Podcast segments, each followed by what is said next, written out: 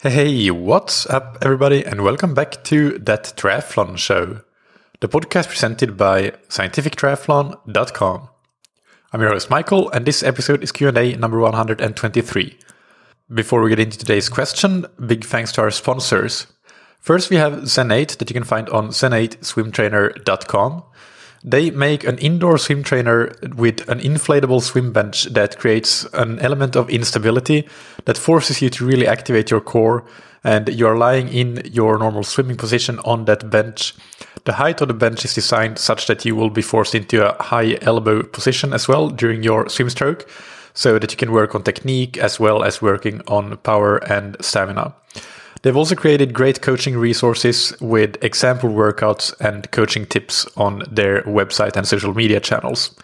Check out the Zen8 Swim Trainer on zen8swimtrainer.com forward slash TTS and get 20% off your order. And thank you to Roka that you can find on roka.com. Details matter when it comes to performance, and Roka know this, and this has led to some of their best innovations in a number of different product categories. For example, we have the arms up technology in the wetsuits and the tri-suits that uh, lead to maximized mobility throughout your swim leg of your, your triathlon. Another example is the angled lenses in the R1 goggles that uh, make you not have to lift your head as much when sighting. And we have uh, GEKO anti-slip technology in their sunglasses and eyeglasses is another example. These glasses just won't fall off your face no matter how hard you try. You can get 20% off your Roka order with the promo code that you can get on roka.com forward slash TTS. Now let's get into today's question, which is from Evan, who writes, Hi, I wanted to send a suggestion for the Q&A episodes. Maybe you could do a deep dive into FatMax training that I first heard about from the great podcast you did with Dr. Inigo San Milan. However, I thought more info could be more info could be given based on how you might find your FatMax swim, bike, and run paces. But also, then how much should you do as a percentage of weekly training, and how much you design these sessions to fit in a training week? Please let me know what you think. Thanks, Evan. All right, Evan, thank you for your question. It is uh, a very interesting topic, so happy to dig into it. I will tackle the question maybe slightly differently. I will first dig into it from the fundamentals of fat oxidation and fat max perspective, as we really, really need to establish what is known and what is not known about it before I can answer things like how to find the right intensity to train at and and how much to train at that intensity and, and so on. So we'll circle back to some of your questions at the very end of the episode, but a lot of this will be a just a general deep dive really into maximum fat oxidation rates and fat max. before we do that, though, some background for listeners that have not heard the interview with Inigo San Milan. That was episode number 262, and I'll put a link in the episode description. Inigo San Milan is a coach and academic and uh, physiologist and he is uh, the head of performance at uh, UAE Team Emirates and also the personal coach of several riders of the team, including uh, Tadej Pogacar, who won Tour de France in 2020. So in the interview I did with him, he talks about doing a lot of zone two training and about generally following an 80-20 principle with 80% of the training being zone two or even zone one he indicates that he does like a lot of his base training to be reasonably close to fat max. So uh, at the, the, higher end of zone two in his cohort of world class cyclists where fat max might be quite high. And I know that since that win of Tour de France 2020 by Tadej Pogacar and uh, him being coached by Inigo San Milan, a lot of people have become really interested in in Dr. San Milan's coaching approach and I loved how open and transparent he was about that approach in the interview and have huge respect for that. And I do think that Dr. San Milan himself would be the first to say that there's no point trying to look for a single magic intensity, that this is exactly where to train because, train because such intensities don't exist. If that was the case, he would tell his riders to to sit on the trainer all day long and, and ride at that specific intensity, but they don't. They go out and ride in the mountains and things like that. So intensities vary. So I'll just put that out there right away. And I guess for me, two key points to take away from that interview are one, that his principles of training are really great and we can all learn from them. And two, the exact implementation of the principles never matter anywhere near as much as adhering to the principles in the first place.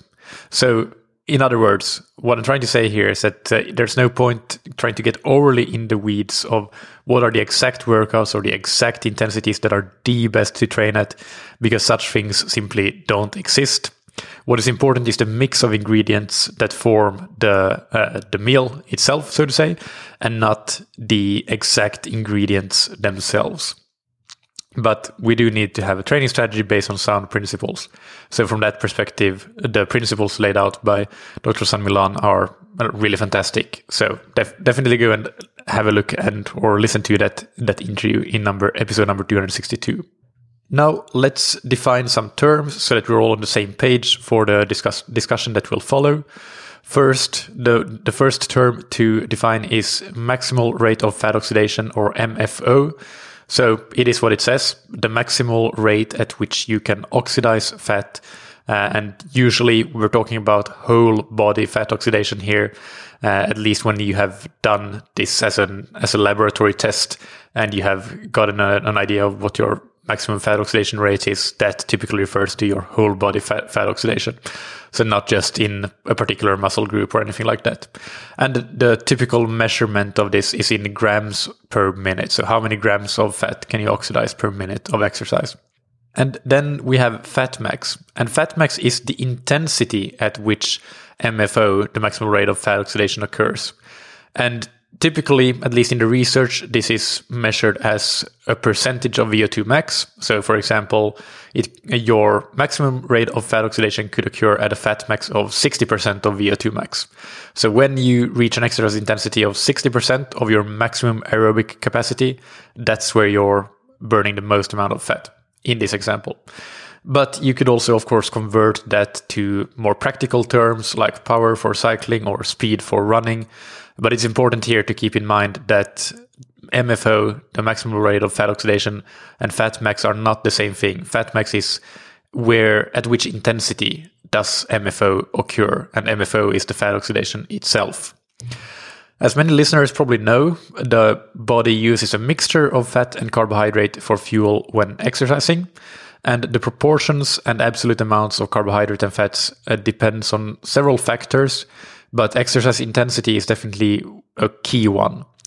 At low intensities, the proportions of fat will be very high, but eventually, at a certain intensity, which depends on the individual and their fitness level, it will go all the way down to zero.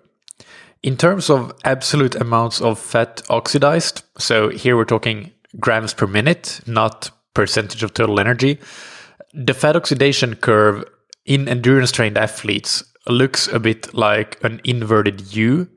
At least this is kind of the idealized version of it. In practice, it might be a bit different, but for argument's sake here, let's assume that typically the fat oxidation looks like an inverted U. This means that at very low intensities, fat oxidation is also low, simply because you don't need to produce a lot of energy at all. So you don't need to oxidize carbs, nor that particular high amount of fats. Then as intensity gradually goes up, still at fairly low intensities, but, but increasing intensities, you will have an increased demand for energy. And a lot of that is met by increased fat oxidation. So fat oxidation actually keeps going up as intensity goes up to that certain point where it reaches its, its maximum. And after that, it starts sloping down again and eventually reaches zero. Carb oxidation, on the other hand, is different. It is always increasing, although it's not linearly increasing. So at those very low intensities, it is quite flat very often and increases very modestly.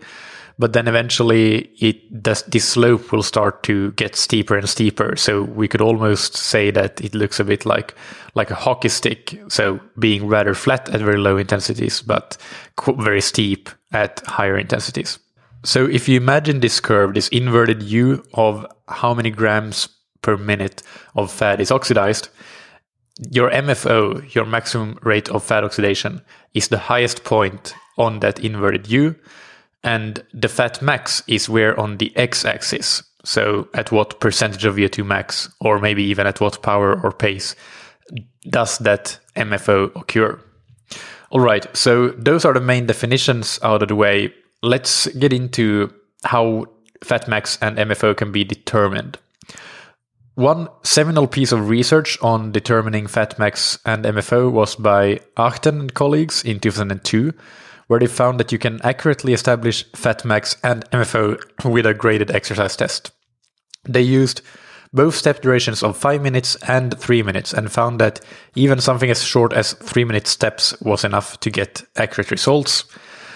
They compared the fat oxidation values for these steps in the graded exercise test with having the participants then cycle for longer durations, so 35 plus minute constant load tests, and compared the fat oxidation during those long constant load tests with what it was at each step, each short step in that graded exercise test, and they found no differences. So they validated their own protocol in that way. So this is a test that can be done in a lab easily, but do note that a standard graded exercise test is not uh, a valid uh, protocol to really measure fat max and uh, MFO, simply because the standard graded exercise test that you do to to assess your VO2 max and your ventilatory thresholds, for example, they have stages that are typically one minute or 30 seconds. So although they might give you information in the lab through that test on how much fat you oxidize at each of the stages in that graded exercise test, it it can't really be used to say for sure that well this is your fat max or that is your fat max because the stages are just uh, a bit too short for that to be the case. However, uh, in contrast to that validation of a fat max test protocol, we have a study by Schwindling in 2014 where they compared this kind of graded exercise protocol to uh, to find fat max with one hour constant load tests. And uh, what they did was that they first had the participants establish their fat max and their uh, MFO through that graded exercise test. And then they did three separate constant load tests, each of one hour long. And those three constant load tests were at the intensities that corresponded to the step where fat max occurred in the graded exercise test, and the step before, so a lower intensity, and the step after, so a slightly higher intensity. So three different intensities, but all kind of not too far from where fat max had actually occurred.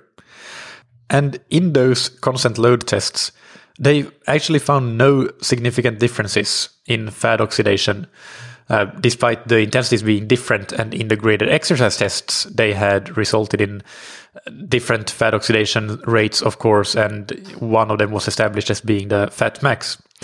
So from this study, at least, we can uh, we can learn a couple of things. First, that fat max testing with a graded exercise test might be used to quickly and non-invasively monitor metabolic adaptations to training but we cannot necessarily say that just because your fat max was, let's for argument's sake, say 0.6 grams per, per minute, that that's necessarily going to be the case if you go and do ride for one hour at your fat max intensity. Uh, that's not something that we can directly establish based on a short graded exercise protocol. In other words, we can see did you adapt to training based on if your your maximum fat oxidation rate improved or perhaps your fat max improved as a percentage of VO2 max or just as an absolute power number? But what that absolute what the what the fat oxidation rate is in the graded exercise test is not necessarily indicative of what fat oxidation your what your fat oxidation rate will be if you go out and ride an Ironman at, at that power, for example. So, and also the second thing we can learn is that training right at fat max is a bit of a misnomer. There is a relatively wide range of intensities that will get you reasonably close to your uh, quote unquote to your fat max or your maximal rate of fat oxidation. So so we don't again we're not looking for a magic intensity here. There, there is a range where you are just oxidizing a lot of fat and and that's it. And third even though there weren't significant differences in the constant load tests of one hour in the study by schwindling the the fat oxidation rate was actually the highest in the intensity that was a step below fat max from the graded exercise test So from this, we can take a principle that I find applies in uh, many other contexts as well in endurance sports, that shooting a little lower is much better than shooting a little higher. And this is something that I think applies in, in other contexts as well. For example, not least, where do you say that your threshold is, quote unquote? At least if you base your training off of that threshold, then this is quite critical to not estimate it to be too too high. Estimating it to be too low is not a not a big problem. Slightly too low, that is, but too high can be a big problem. And uh, while while nothing really bad will happen necessarily by estimating your fat max too high, again we see here that it's if you really want if it's important to you to find the accurate maximum rate of fat oxidation, then shooting too low might be the better course of action. Now, what about if you don't have a lab that you can go to to test your MFO and your fat max? Well, another option is to do an INSCYD test, which, as you may know, you can do remotely just with your bike and your power meter, indoors or outdoors. And this will uh, give you your MFO and your fat max. One thing I do want to point out is that the MFO there is your local rate of fat oxidation or maximal fat oxidation. So the maximum fat oxidation occurring in the working muscles when cycling if you do the bike test. So compared to doing things in lab where the lab measures your whole body fat oxidation, the numbers might skew a bit lower with the INSCYD test. And that's not to say that one or the other is right or wrong, but it's important to keep in mind this different difference so that you don't compare apples to oranges and compare directly an INSCYD test result to a lab test result. What is great about the information you get through the INSCYD test is that you get an uh, an estimation for your entire fat max curve or your fat oxidation curve, and then you get an, a fat max zone, which is a range of power numbers at which you will be very very close to your MFO, give or take a few percent. But now, rather than saying that you have to go and ride at exactly 190 watts to be at your fat max, you can realize that okay, as long as uh, I'm between 170 and 210 or so, then I'm in the right ballpark. So that's a big advantage. Finally, if you don't want to take any tests but just want some rough guidelines, uh, benchmarks to follow, ballpark estimates for endurance trained athletes, I would give you the following ra- ranges on the bike to follow. Uh, so if your VO2 max is lower than 60, or perhaps if you haven't tested that, let's say more simplistically that if your FTP is less than 4 watts per kilogram, then you should aim for 55 to 70% of FTP as your uh, as your fat max zone.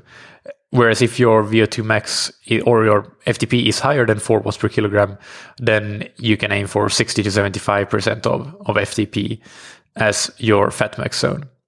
But I think it's important to point out here that when I say FTP, I mean a good estimate of your actual maximum lactate steady state. So, put simply, something that you can hold for at least 40 minutes, ideally longer. If you're a beginner, then okay, holding for 30 minutes might be sufficient and it can still be your FTP. But if you have a couple of years of experience in endurance sports, then uh, you really should be able to hold it for 40 minutes or, or otherwise pick a lower FTP number when, when basing your guideline calculations off of those, those benchmarks that I just gave. Another option that might be slightly more precise is to compare your heart rate reserve against your VO2 reserve. Now, you probably don't have a portable VO2 analyzer laying around for training, uh, or testing for that matter. But there is some good research that we can use. And this research, which I'll link to in the episode description, shows pretty good correlations between heart rate reserve and VO2 reserve. In other words, if we can if we can convert the typical normative reference value of fat max occurring at 60% of VO2 max for endurance trained athletes into what is that percentage of VO2 reserve, then we can uh, target the same percentage of heart rate reserve as our training intensity target fat max, if you follow what I'm saying. So let's say you have a VO2 max of uh, 60, and apologies, I'm going to be doing some calculations on the fly here, so you'll hear me typing. So if your VO2 max is 60, then, and we assume that your fat max occurs at 60% of VO2 max, then your fat max occurs at 36 milliliters per minute per kilogram, 0.6 times 60. Uh, what is 36 uh, milliliters per minute per kilogram as a percentage of VO2 reserve?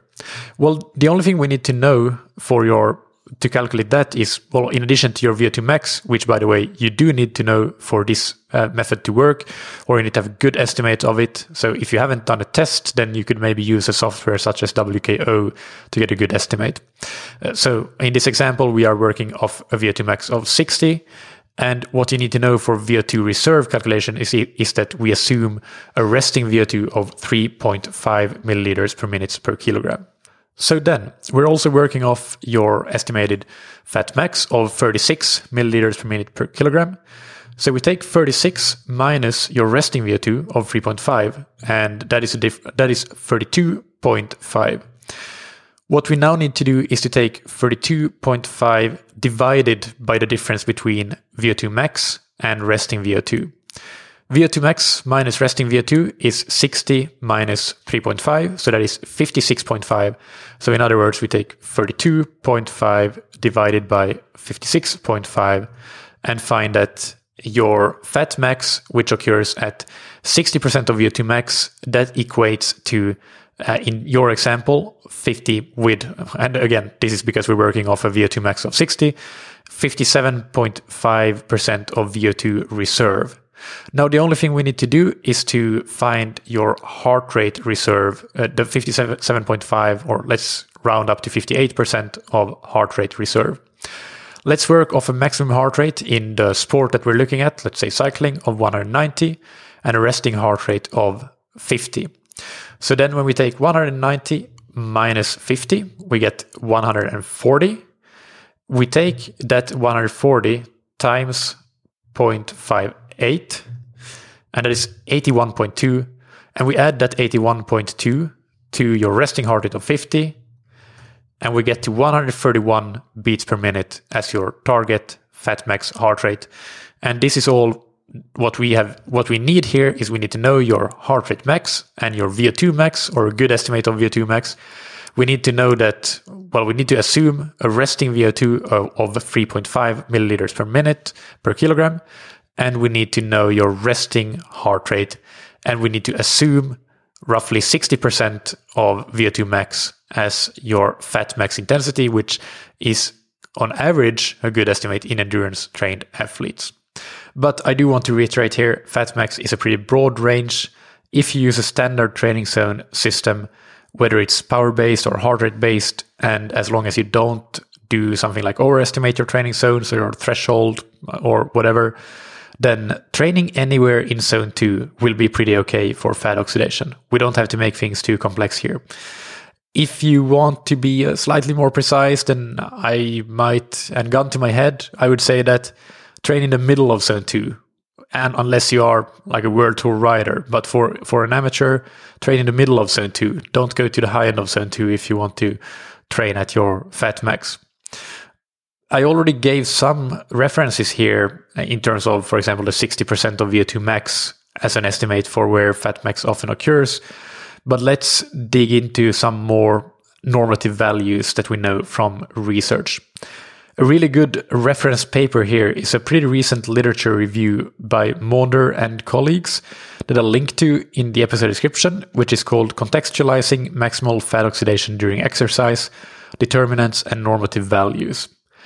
So the authors here reviewed publications that looked into fat oxidations, that fat oxidation in different populations, both athletes and non-athletes, and based on the available literature, they put together these normative values. So you can have a look at table one and table two in the article, which is open access, by the way. Uh, and uh, I'll give you one example here. The endurance trained male group had an average maximum fat oxidation of 0.52 grams per minute, and their fat max was 56% of VO2 max. Unfortunately, there was not enough data to make a group for endurance trained women, although the paper has groups for recreationally active women and overweight slash obese women. Generally speaking, the trend, trend is that women have a significantly lower MFO than men, but potentially a slightly higher fat max. Now, let's discuss a little bit how different moderators might impact both MFO and or fat max. And again, I will lean here on that 2018 review by Maunder because it does a really good job of summarizing the research on these different factors. So look to that paper for more details. First, we have training status. So they, the paper here, the, the researchers found five studies that compared fat oxidation between groups of different training status. That might be well trained or very well trained, or it might be untrained versus active or whatever. But they have all shown that better trained athletes or more well trained persons, so persons with higher VO2 max, have a greater MFO. However, fat max doesn't seem to differ statistically significantly based on training status in most studies. What this means is that if you increase your VO2 max from, let's say, 50 to 60, you will probably see a significant increase in how much fat you can oxidize at maximum, your MFO, but also at sub-maximal values. So the amplitude of the entire fat oxidation curve will increase.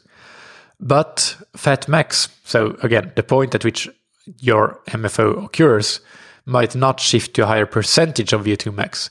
If it was at 60% of VO2 max before, it could still be at 60%, give or take, after.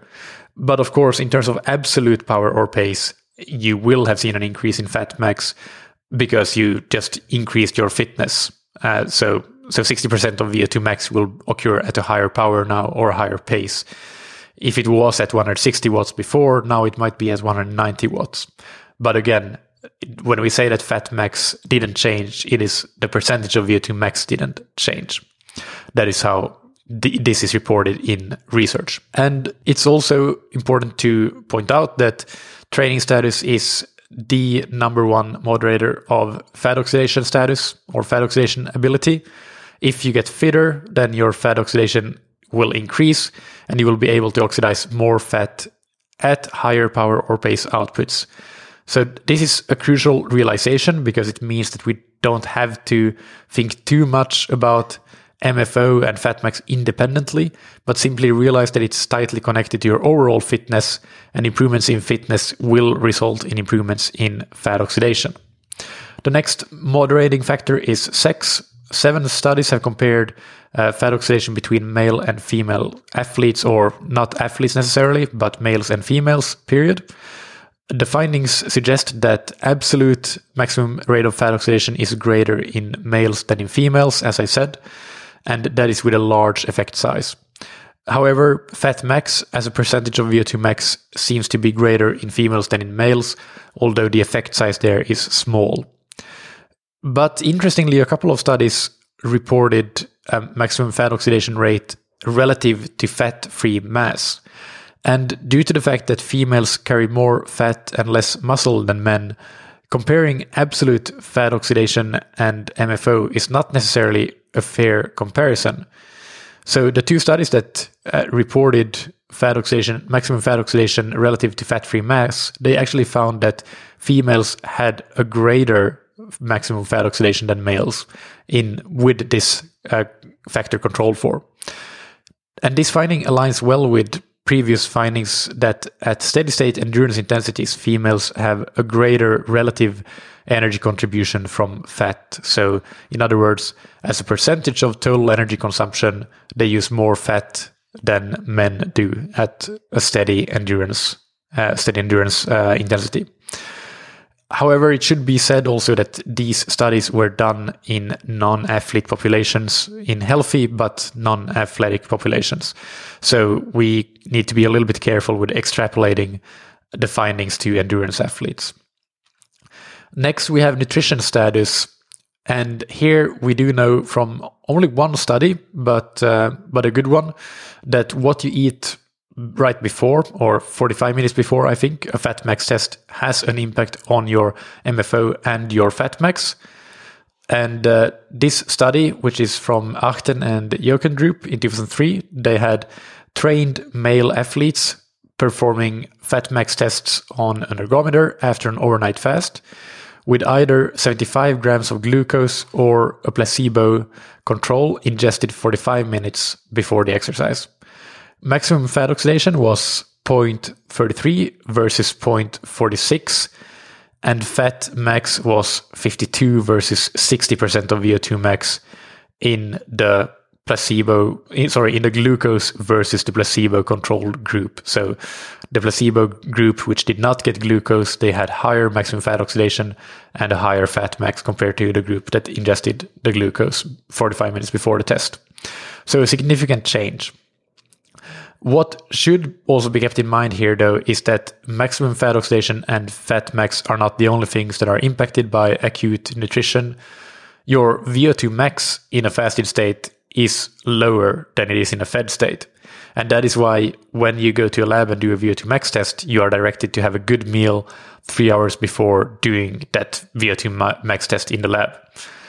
So, in other words, even though in the fasted state, the study found that VO2 max occurred at 60% of VO2 max, if you were to compare it to the VO2 max from a test that was from a VO2 max test that was also done in a fasted state, then you might actually be back to the 52% that we saw in the in the glucose fed state, just because the, of the fact that VO2 max would be lower in that fasted state. So the point here is that there are big trade-offs to consider, like the reduced v- effective VO2 max and other things like increased likelihood of reaching a really low muscle glycogen state and reduced ability to perform high intensity exercise that you must weigh against any potential benefit of training in a fasted state. Is it worth it to reach slightly higher fat oxidation rates? Anecdotally, myself and other coaches, uh, including here at Scientific Triathlon, we are, are really, really careful with fasted training because it's easy to overdo and the potential benefits often are quite mar- marginal, to be honest. Uh, and personally, my rule of thumb is that if we do fasted training with an athlete, we limit it to once per week for the duration of a few weeks only. And this aligns well with also what you heard in many interviews with guests on the podcast recently and what, what people do in practice. So, so I think that it's important to have that disclaimer there. From a chronic nutritional perspective, uh, there was a, a, large study of uh, more than 300 subjects, including both male and female subjects, that used a regression analysis to uh, on four day dietary records to see what the impact of nutrition was on MFO. And uh, they found that 3.2% of the variation in MFO was accounted for by the carbohydrate and fat intakes that contributed negatively and positively, uh, respectively, to that MFO. So 3.2% of the variation, that is pretty negligible, really. So, so that study definitely is not something that showed that chronic nutrition choices would have an impact. Uh, a famous study that uh, a lot of you have heard of is the one by Volek in 2016, where they compared, where they took ultra endurance runners and had one group on a ketogenic diet and another group on a high carbohydrate diet and tested their fat oxidation in long treadmill uh, test. And the maximum fat oxidation there was indeed a lot higher in the ketogenic group than in the high carbohydrate group, with 1.54 grams per minute versus 0.67 grams per minute. And fat max occurring at 70% of VO2 max versus 55% of VO2 max.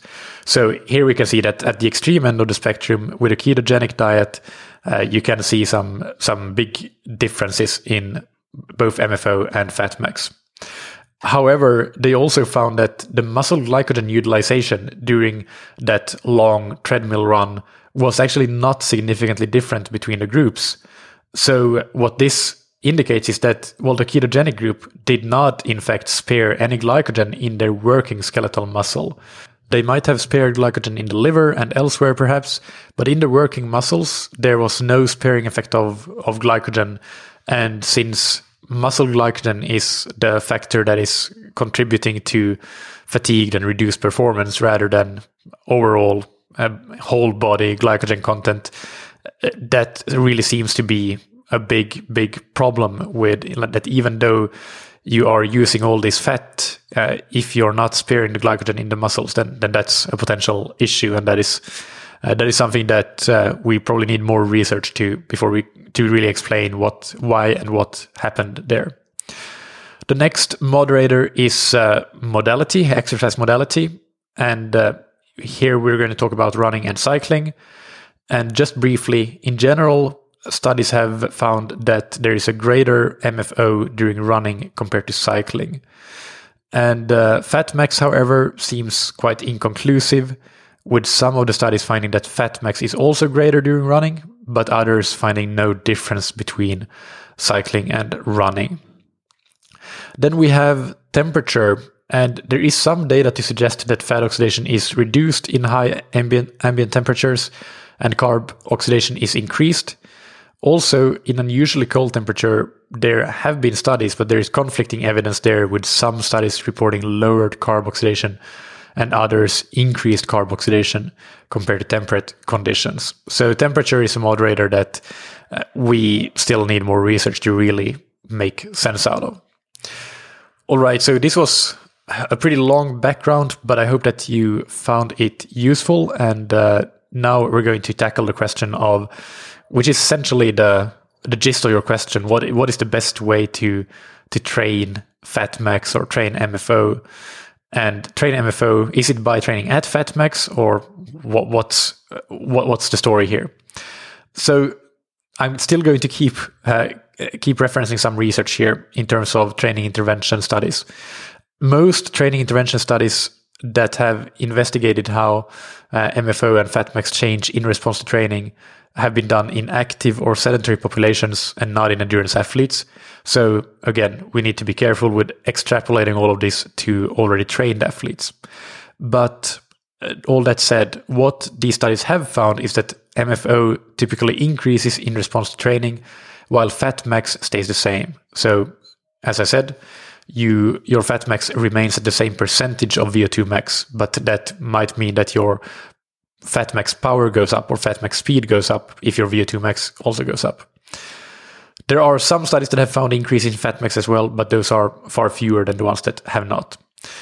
The type of training that has been done in these studies includes both steady aerobic training and different kinds of interval training, and both of these overarching types of training have been shown to increase MFO. Two studies, uh, which are uh, Al Qahtani in 2013 and Lanzi in 2015, actually compared steady aerobic training with high intensity interval training, but did not find any differences in how much MFO increased between those two types of training. Both of those studies, however, were in overweight or obese populations, not in trained athletes. I will link to them in the show notes. And uh, there are probably some other studies here that I have referenced and have forgotten to mention, but I will link to a lot of studies in the episode. Sorry, not show notes, in the episode description in your podcast app. So, from the literature, even for non athletic populations where we have the research, we cannot say if there is a best way to train fat oxidation. But we can do so even less with athletes because there is just not any research done in athletes or very limited research done in athletes. Uh, another factor here that, we should talk about is what about training in a state of low glycogen? Well, there are a few good studies now coming out that have found that including low glycogen training in your program, so low glycogen training, just to recap for listeners that might not have heard of it before, is for example, doing a high intensity workout uh, in the morning and then you don't eat carbohydrate really. You eat, but you eat mostly fat and protein. And then you do another workout in the afternoon during which you have depleted your, well, you have already depleted your glycogen stores in that first workout, but without replenishing them in between workouts. So, so that is the second workout then is done in a state of low glycogen. And the theory is that this might be good for a number of reasons, including potentially increasing fat oxidation. And we have some studies here uh, that show indeed that low glycogen training can significantly improve fat oxidation in athletes. Uh, again, I'll link to a couple of them, Yeo 2008 and Hulston 2010. But we need to look at this type of training as part of the overall training picture and remember that it also has many drawbacks that we have talked about several times. So it is something to be used strategically and quite sparingly, in my opinion. Also, what these studies have failed to show is whether that fat oxidation actually translates to performance. So they have they have actually in both of these studies mentioned included time trial performance measurements, but despite the increased fat oxidation, rate that have been found in the in the intervention group, they have not found a difference that they have a positive effect on time trial performance compared to the control group. And uh, this might be related to what was found in the Volek study I talked about earlier, that even though fat oxidation is upregulated, it doesn't necessarily spare muscle glycogen, and in particular the intramyofibril muscle glycogen, which there is some indications might be the most responsible for reduced performance compared to other sites of muscle glycogen storage when that storage site is uh, running low. And other than that, as I already said, we know that improved fitness and endurance capacity correlates with improved fat oxidation. So what we really need to concern ourselves with when it comes to training for improved fat oxidation is improving overall fitness and endurance capacity. And in doing so, we need to take a holistic view at the training program and not focus so much on the individual sessions. And when we do that, we come back to a few familiar principles. First, frequent, consistent training are massively important, the most important. And of course, overall training volume also has a very big effect on on your overall fitness outcomes and your fat oxidation outcomes by uh, as it follows from that then the next principle is that you should have some hard sessions in there, uh, but you should also have a lot of not so hard sessions in there. That doesn't necessarily mean just soft pedaling, but staying within zone two is a good a good guideline for those not so hard sessions. I would not say that there is any particular training intensity distribution that you have to follow. That will depend on the overall volume, the training, the sport, the modality, and the athlete's individual traits. But I would say that taking an 80 20 distribution as a starting point is definitely not a bad idea. If you're more on the low volume side of thing, let's say you're training six hours or less per week, then certainly it is entirely feasible that 80% low intensity becomes more like 70% low intensity, even 65 potentially. But uh, whatever it is, uh, you should have a, a, number of low intensity sessions in there and a certain amount of time spent at low intensities but without forgetting that the high intensity is important as well, and the moderate intensity. There are no no gray zones, in my opinion. It all depends on what your goals are and the specific the specific demands of the race, your strengths and weaknesses, and so on. And bringing the question back to your uh, your referral to Inigo San Millán's training philosophy. So that philosophy certainly ticks all of those boxes. And sometimes the hard training, the hard workouts that his athletes do may not be hard in terms of intensity. Because maybe it is the workout when they go out and do a six hour ride with 4.5 hours of that ride at 75 to 80% of FTP. That is what is the hard ride of the week. And that is a great session with a high stimulus of endurance adaptation. But is it a magic intensity for improving fat oxidation? I don't think so. I just think it's one of a number of good sessions, one in as a part of a whole holistic program that makes makes it work. So the way he structures his program means that it fulfills all the requirement of an effective plan. It has enough hard work in there, but it gives enough time and scope for recovery and adaptation. Uh, so striking that balance between training load and ability to recover from training, that is a key key point here. Also, just to reiterate, if it turns out that training at close to your maximum rate of fat oxidation uh, is actually important for improving your fat ox- oxidation, then we do have a pretty broad range of intensities where fat oxidation is very close to max. So we don't need to be over precise. So the advice that I want to give here is that if you really want to find the inten- that intensity for yourself, then either A, test yourself with a proper testing protocol, as I described before, or B, use a standard zone system and do a lot of training in the middle of zone two. I know you may have listened to the uh, San Millán interview and thought, man, I'm going to start racking up rides at the high end of zone two or low zone three at 75 to 80% of FTP. But actually, unless you're a world class athlete, the evidence I have seen, both anecdotally and in analyzing uh, a, lot of INSCYD tests and in terms of looking at scientific papers and studies, it suggests to me that it is likely that your fat max is lower than the high end of zone 2. It's more like mid zone 2 or even low zone 2 that that would be a better target. So I'm not saying that those high zone two rides are bad by any means. In fact, I think they are great, but it's not because it is exactly where fat max is. Rather, I think it is because I do find that they are still rides that athletes can recover from pretty well. And uh, they do get a strong stimulus when you ride at that intensity for a long enough time. So, so in an overall well-structured training plan, we can try to push the envelope of those endurance rides a bit with going at a higher intensity, higher zone two intensity every now and then, and get slightly more out of it re- compared to going at a low zone two intensity. But that all comes down to how the training program is structured. When you're approaching racing, for example, you would probably do way fewer of those because a lot of the workouts would be very intense and then the rest of the work needs to be very easy.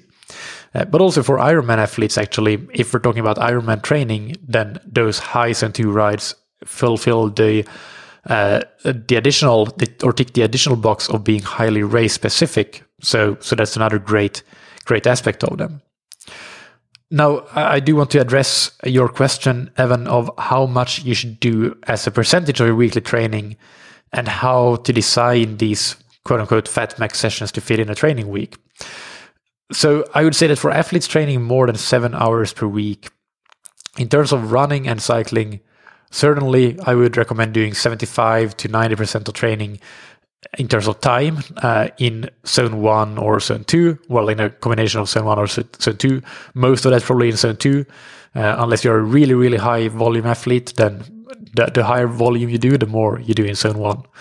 Uh, and and and all of that volume is going to be like not not a great amount of distance away from your maximum rate of fat oxidation. It will all be shades of gray, so to say, but all of that will will have you use fat uh, and oxidized fat in your training. So, so that sort of base of low intensity training is important. And of that training time, uh, I would distribute things all across the range, really. Again, it depends on your overall volume. But if you're kind of on an intermediate vol- level of volume, then you might have a pure recovery day with just super easy zone one training.